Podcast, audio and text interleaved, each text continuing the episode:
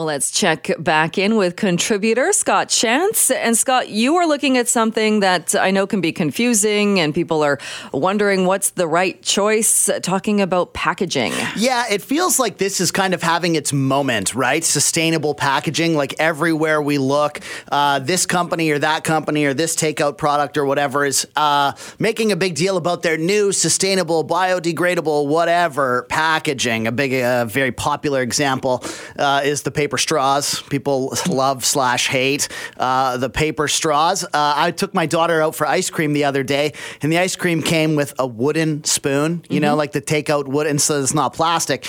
But she couldn't stop complaining because every time she took a bite, she said it tasted gross because she was like tasting the wood, but everybody's making a big deal about all this packaging and stuff. And, you know, there's been a bit of research that's gone into some of this stuff, and people are finding out that perhaps these things aren't either A, as good for us, or B, as good for the environment as we initially thought.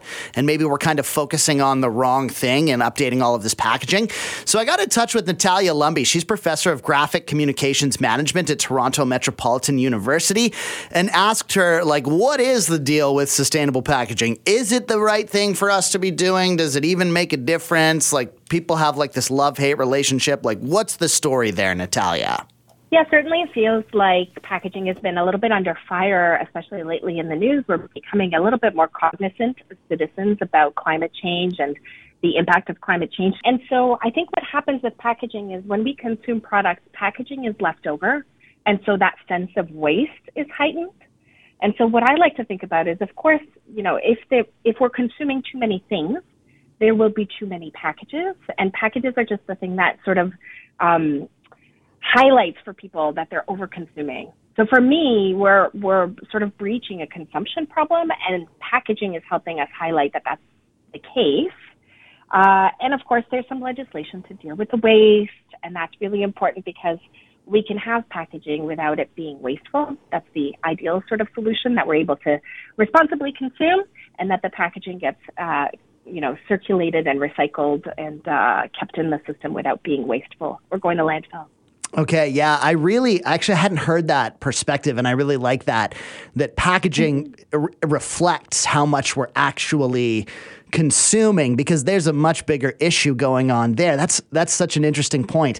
Now, one of the things that has happened here in Vancouver, and I'm sure in other places across the country, we've seen like little pop-up shops where it's like, nothing is packaged. You bring in your reusable bottle, and they refill it for you. Like, there's no bags, there's no... Like, for example, it was like a cosmetic shop. They go and they would refill your shampoo and face wash and all of that type of stuff. But of course, those places have all sort of fizzled out. It feels like until there's a much bigger level of adoption, we won't see that. But to your point, it's like it's not even about the packaging. It's about the consumption. Yes, and packaging is actually a very small component of the waste associated with a product. Like, if you think about anything you've got purchased in the store lately, for it to get into a package in the first place, that's the majority of the carbon footprint, right? Mm-hmm. So if we're all talking about the planet, packaging is the least of your worries. It's the thing that you're consuming inside the package that we need to start actively thinking about. Now, zero waste shops, as you mentioned, are a really phenomenal solution for reducing the amount of packaging in industries where we consume often. So healthcare, beauty, food, those would do really well without a package in that sort of bulk setting. And bulk stores, of course, have existed for a long time. They were sort of before packaging got highly technical and really sort of efficient. That would have been the default, right? Like, maybe in the 40s, 50s, you would have gone into a store. There would have been more bulk options. I think what's happened is zero waste stores and bulk stores took sort of a beating during COVID because people became weary about the open air aspect of packaging. Yeah. And I think we'll make our way back there. I don't know about you locally, but at my local, for example, Loblaws, they had a quite big section of bulk goods, and you could tell that the store was poised to introduce even more, and they were branded products. So, you know, it was M&M's, but in bulk, right? So it's still the same brands that we're used to, just offered without packaging.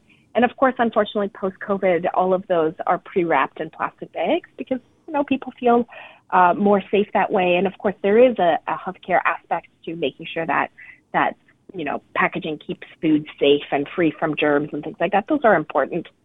is any of this stuff that we have been seeing, like more biodegradable cups and paper straws, and you get a wood fork, or what I mean? It's like a wood or it's like a cardboard fork instead of a plastic fork when you get takeout. Is any of this stuff gonna make a difference? Oh, so I think it's really, I have a friend who once said to me, no matter what you're doing and how defeated you feel, you're moving a step in some kind of direction. So it's more important that we're having this conversation right now talking about straws than what the impact of straws and cutlery actually is. I would argue to say that replacing a takeout cutlery from one material to another is not going to get you to reduce global warming and climate change impacts, right? Because we're not changing the behavior. And so are there items that are less bad for the environment? Yeah, there's materials that are better for the environment, and researchers are working through those, and biodegradables can be promising if there's a system to actually process them. So currently they're contentious because a lot of cities don't have the infrastructure to actually handle them, and they're, messing around with the plastics recycling system because they look like plastic. So again, it's a systems issue. I wish I had a really easy answer for you. Wood forks are going to get us there, but no, that's simply not true. A more of a slow down culture, or a little bit of a really think through your consumption. That's where I would focus. That's Natalia Lumby. She's a graphic communications management professional from Toronto Metropolitan University. And summation, Jill, give me a plastic fork with my ice cream so it doesn't taste like wood and I get splinters in my tongue. And give me a plastic straw because a paper straw disintegrates and then I end up throwing the whole thing away and it's a waste. Exactly. And apparently the paper straws too, there are a lot of chemicals in a lot of them. They're not really any better for people or the environment. Here we go. The answer is just to limit our consumption of those things. I'm all in favor of bringing your own cup to the place, and I'm also even open to the idea of carrying around a reusable straw. I'm fine with all of that, but the idea of replacing my McFlurry spoon with a wood spoon is not making any difference. It's just making me unhappy. There you go, Scott. Thank you so much. You're welcome.